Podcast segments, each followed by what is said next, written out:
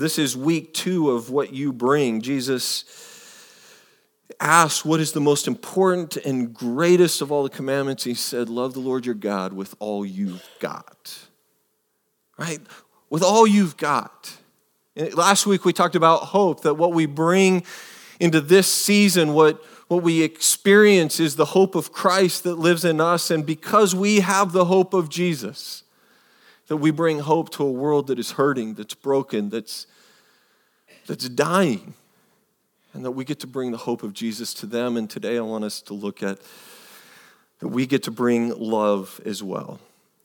This command, love one another, is addressed directly to Jesus' followers, to us, to people that are called Christians, that we are to love one another. And it doesn't mean that we don't love those who aren't Christians. In fact, just the opposite. We are to love everyone always, regardless of their race or their religion or their age or their political affiliation. Love everyone always. And we're repeatedly and specifically told to love one another as Christians. So, why is this so important? Why, why did Jesus talk about this so much? Well, in John chapter 13, we read this in verse 34 A new command I give you love one another as I have loved you, so that you must love one another. And by this, everyone will know that you're my disciples if you love one another. So, uh, what I want us to do this morning is I want us to unpack a little bit of how do we love one another and then why it's so important. The first point is this love one another as I have loved you. That's it. Love one another as I have loved you. Because he loves us, we love people. Jesus is telling this to his disciples in the upper room. It's the last time that he has, this last meal that he has with his disciples before he goes to the cross. And He's saying to them, Love one another. In verse 1, it says that it was just before the Passover festival that Jesus knew that the hour had come to leave this world and go to the Father. And so, having loved his own who were in the world, he loved them to the end. He loved them to the end. The Greek words there, and these are the words that, that Brian used during worship, that he loved them to the full. He showed the full extent of his love. And what follows this is the story of Jesus talking to his disciples. It's, it's, the, it's the example that I used at our Dream Team appreciation party a couple weeks ago. So if you're here for that, I apologize, but, but probably wasn't going to hurt us to, to hear it again or hear it for the next six months that Jesus is talking to his disciples, and they're all coming into the room. And normally there would be a servant there to wash the disciples' feet, but there, on this day, on this occasion, there was no one there to wash their feet. And so they were all kind of arguing about who was going to, to wash each other's feet, who's going to do the job that nobody wanted to do, who was going to to belittle themselves and they started talking about status and who's most important and all of these things. And it was on this last night of his life as Jesus and his followers gathered for a final meal, an argument broke out among the disciples about who was the greatest. Usually, a servant would have been there to greet them and wash their feet, but on this night, it was just them, no servant. So they argued about who should do the foot washing, who was the greatest and the least. And while they argued, Jesus got up, picked up the basin of water and the towel, and bent down to wash one of the men's feet. One by one, he went around the table silently, tenderly washing their feet as they sat there in shamefaced silence. When we got to Peter, the silence was broken. Lord, you'll never wash my feet. Peter, who was too proud to wash others' feet, was now too ashamed to let Jesus wash his feet. And Jesus says to him, Unless I wash your feet, Peter, you have no part in me. And Peter said, Not just my feet, then my head and my hands too. Wash all of me. You got to love Peter, right? He's kind of greedy. And when he was done, Jesus said, You call me teacher and Lord, and rightly so, for that is what I am. Now that I, your Lord and teacher, have washed your feet, you also should wash one another's feet. I've set you an example that you should do as I have done for you. How did Jesus love them to the fullest? How did he show them the full extent of his love? By putting a towel over his arm and humbly washing the feet of his disciples. We are to show our love by serving one another. We, we ask one another, Is there anything that I can do for you? There are some scholars that think that the full extent meant to the point at which Jesus went to the cross. It wasn't necessarily the foot washing as some scholars believe but that it, when jesus went to the cross that that was the full extent of his love and certainly the rest of scripture points to jesus' death as the fullest expression he in verse 12 and 13 it says my command is this love each other as i have loved you greater love has no one than this that a man lay his life down for his friends that's the command. Again, love each other as I have loved you. How has he loved us? Greater love has no man than this, that he lay his life down for a friend. Now, love, the definition of it, is doing what is best for another no matter what it costs. The greater the cost, the greater the love. And there's no greater cost in this world than our life. The greatest love is to give your all, to give your life for another. And some have done that. Some have given their life for the love of their country or the love of their family and friends. They, some have given their life for the love of God in martyrdom. Most of us will not give our lives in that way. But all of us can give our lives in a different way. Rather than a single heroic act of sacrifice, what we can and are called to do is give our lives every single opportunity we have. A minute here, a kindness there, a generosity in that way. We, we give our lives in a thousand small ways every day. Think of it in, in this context if uh, if you were given $1,000 to give away. Right? There would be someone that you would want to just give that $1,000 to so that it would be just this huge blessing and it would just be this one act of $1,000 to this person. But what if God said, I want you to take the $1,000 and I want you to go to the bank and I want you to exchange the $1,000 for quarters? I don't know how you carry $1,000 worth of quarters, but you got heavy pockets and you're, you're walking now and throughout your life. And he's saying, I want you to give your love away one quarter at a time. Now all of a sudden you begin looking, you've got to get rid of all of the quarters and you, now you're seeing people in a different way. You're, you're, you're, you're hearing things differently. And you're giving away your love all the time. You're kind to the person who maybe was a jerk to you this week. Maybe he was a jerk to you this morning. You're, you're, you stop the argument not because the other person's right, but because it's not necessarily worth it to continue on. We love one another, giving away our life one quarter at a time. What does it look like to love one another as Jesus loved us? It means to do what's best for another, no matter what the cost. It means we humbly serve Another, it means we give our life away. What if coming to church every single week wasn't about what we get out of it? What if, what if it was about giving away to others? What if the main thing wasn't necessarily just the worship and the message? What if the main thing was what happens before service and after service? What if the main thing was what happens in 60 seconds in the middle of service? What, what happens if, if the reason we come is to say, How can I love someone today? What if you came each week praying, God, who do you want me to love today? Today we have this amazing opportunity to to make a difference and to show our love towards others. Now, in this way, and we're going to talk about some other ways in which we can practically show our love, but in this way, we're, we're saying we have an opportunity to make a real life difference in our generosity. Uh, and so, if you're visiting with us this morning, uh, this will be the only Sunday that we take two offerings. Uh, two weeks ago, we presented two opportunities for uh, people to give in our Make a Difference offering.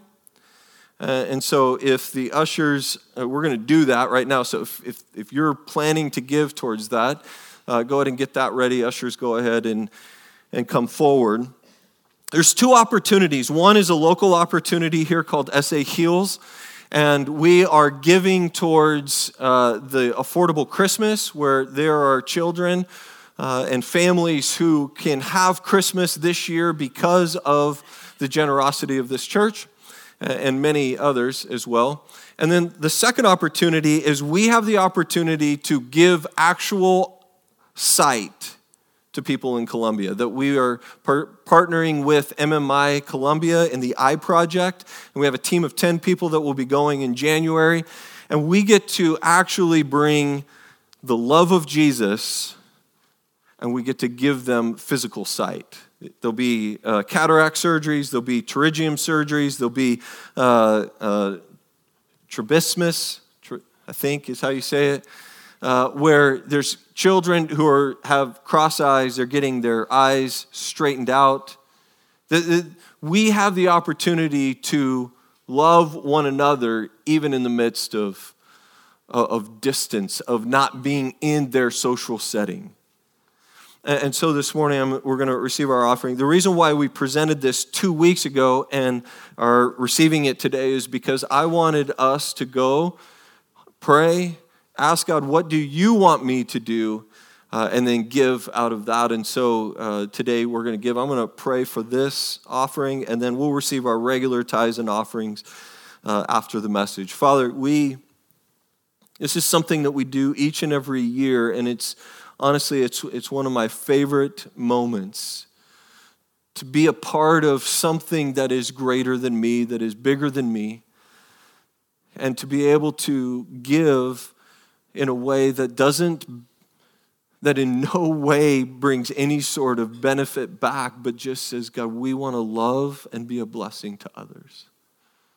And so, God, I pray for Charlie and Jen Foltz this morning as they uh, continue to serve the east side of San Antonio and, and to love on people and to love their neighbor as themselves as they provide opportunities for those who, who have nothing to be able to have Christmas this year. And got to pray for my good friend Juan Allen and Leonore as they prepare, even now as we speak, they're preparing to minister to thousands and thousands of Colombian friends, to bring medical care, to bring eyesight, to give them a, a clear vision of this world, but a clear vision of the gospel.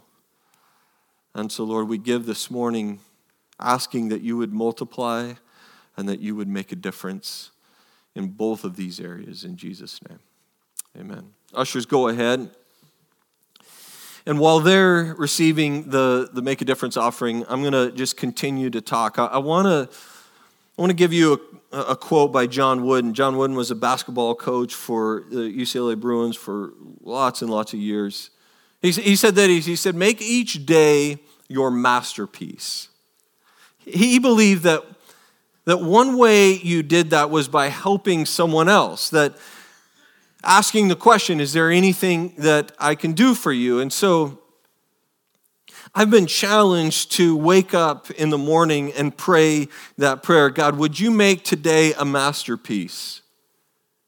And begin to pray for the people that are on my calendar, the, the meetings that are on my calendar. Yesterday morning, we gathered together for prayer to pray for you, that today would be a masterpiece.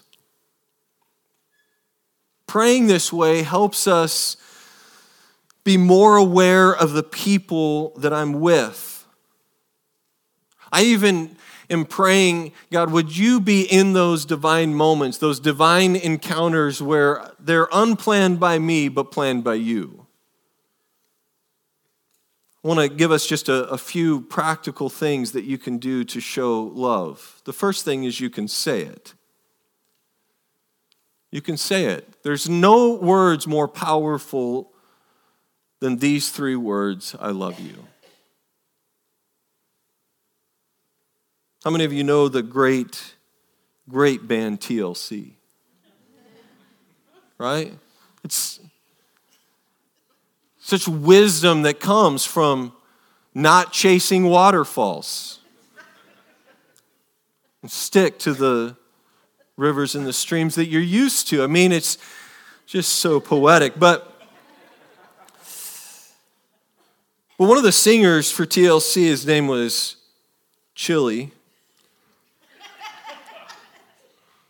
This is what he said. He was in an interview. He's asked, What are you going to do with the millions that you made? And I don't, I don't even know if they made millions, but she, she, sorry, my, my apologies. She, what are you going to do with the millions Chili, I was thinking Red Hot Chili Peppers, I think. I mean, I don't know who that is, but you know. So, so they interview Chili and, and ask, What are you going to do with the millions that, that you make off of not chasing waterfalls? And the response was, I'm going to use my millions to go and track down my dad because I want to hear him say, I love you. And with all of the money, with all of the millions, the thing that was the most important was to hear the words, I love you. You can say it. Dads, we should be saying, I love you to our children. We assume that they know this, but we should say it. We should say, I love you to our wives in front of our children. We assume that they know it, but we should say it. Say it. I love you. The second thing we can do is write it, write notes of appreciation, because notes are something that you can hold on to forever. I was really, really good at this uh, when I was dating Kelly was just a few years ago, and I remember almost every day as we were dating, I would be working at Sunglass Hut, one of the most boring jobs you could ever experience in your lifetime. And I had a lot of time on my hands, so there was a card shop next to it, and so I would write these, these cards, these notes of how much she meant to me, how much I appreciated her. And over all of these years, she still has. You still have them?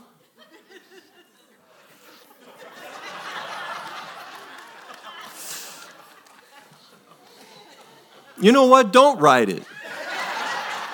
Because it doesn't matter. They're not going to hold on to it anyways. That's why I stopped writing it. No, write it. Write notes of appreciation. You know, it's one of those things like when you were a kid, you kind of were always like, oh, my mom wrote me a note in my lunch and she stuffed it into my lunch. But now that you're older, you're kind of like, I miss seeing that note in my lunch. Write your love to the people that you care about. Convey it with small acts of kindness. Even when your wife doesn't hold on to your notes, you put Christmas lights up instead of watching the game. Find opportunities, little acts of kindness to be generous towards one another, to, to dole out quarters of love to people. The early church was so good at this. In Acts 5:34 it says there were no needy persons among them. If we all came to church to love one another, there would be no needy persons among us. And I'm not just talking about material need, I'm, I'm talking about, I'm thinking about our need for love, our need for someone to listen to us, to hear our story, our need for friends. our need to belong, our need for community. It's honestly, it's although we uh, we love having people watch online. We have we have uh, on average about 60 people watching online every week. And that's great. There's nothing wrong with that, and I believe in it. It's a great opportunity to reach people that maybe are overseas or across the world, but it doesn't take the place of community. Here's my challenge for us is well, maybe every, every Sunday we walk through these doors, we pray the prayer, Who do you want me to love today? Tertullian, a church leader in Carthage, Africa, around the end of the second century, wrote, it's, It is our care of the helpless, our practice of loving kindness that brands us in the eyes of many of our opponents. Only look, they say, look how they love one another. May that be said of us. Look how they love one another. May we be known as a church that loves one another. Which leads to the second point, and I promise the next two are not as long. But that we are to love one another so everyone will know that you are my disciples. By this, everyone will know that you are my disciples. Your love for one another is the mark of a Christian. If we don't love each other, Jesus says it is safe to assume you're not a Christian which then leads us to this current culture and climate that we are in, in a political season where when we say that we are Christians and we don't love one another, Jesus safely assumes then that we are not Christians. People expect Christians to love. The mark of a Christian is love, particularly how we love each other. If we don't love one another, Jesus says it's safe to assume you're not a Christian. I was going to go off on that a little bit. But I'm going to refrain. We are to love our enemies, those who hate us, who want to harm us. We are to love everyone always of all the people we love, the easiest ought to be other Christians. The easiest ought to be people who share our faith, share our values. They're headed in the same direction that we're going in. If we can't love each other, our own brothers and sisters in Christ, then the gospel must not be very powerful. It certainly says something to the rest of the world about whether or not the gospel is true. Why would anyone want Jesus if we can't love each other? He said, They'll know. They'll know that you are my disciples by your love for each other. He took it even farther in John chapter 17, verse 20. He says, My prayer is not for them alone. This is Jesus praying. I pray also for those who will believe in me through their message, that all of them may be one, Father, just as you are in me and I am in you, may they also be in us, so that the world may believe that you have sent me. I have given them the glory that you gave me, that they may be one as we are one, I and them, and you and me, so that they may be brought to complete unity. He says, And then the world will know that you sent me and have loved them, even as you have loved me.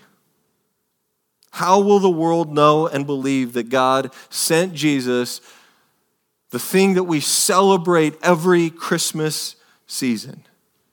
They will know that the gospel is true when what we bring this Christmas season is loving each other. Jesus prays that we may be one and live in unity. It's never going to happen because we all agree on everything. It's never going to happen because we all think the same way about politics. It'll happen when we love one another in spite of our differences. When we fight and argue and we treat each other poorly, we don't love one another, we're giving the world all the evidence it needs to not believe in the gospel of Jesus. That it's not real. It is the ultimate evidence for the truth of our faith is that we love one another. The final thing is that we love one another so others can see God. I saw and discovered something in Scripture this week that I'd never really seen before.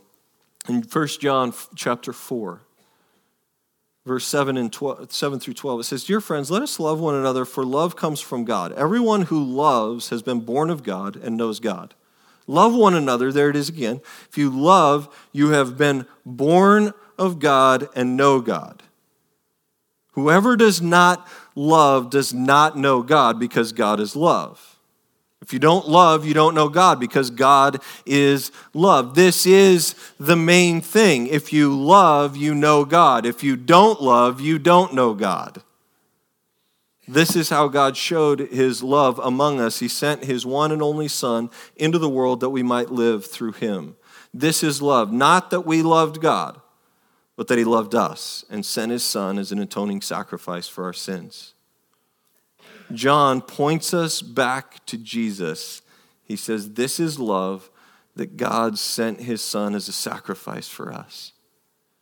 Dear friends, in verse 11, it says, Since God so loved us, we also ought to love one another. God's love for you should motivate your love for one another. We love because he first loved us. Love one another. No one, and this is the verse that, that impacted me this week, verse 12. No one has ever seen God. But if we love one another, God lives in us, and his love is made complete in us. If we love one another, we make, Jesus made the invisible God visible. When Jesus left and we have the Holy Spirit in us, and when we carry on the ministry of Jesus, the incarnation of Jesus that made the invisible God visible, now we are the body of Christ. On this hand, on this earth, we are his hands, we are his feet, and when we love people, people see God. We make the invisible God visible. What you bring this Christmas season is love everywhere you go. So, my last question for you this morning is Is there anything I can do for you? Let's pray.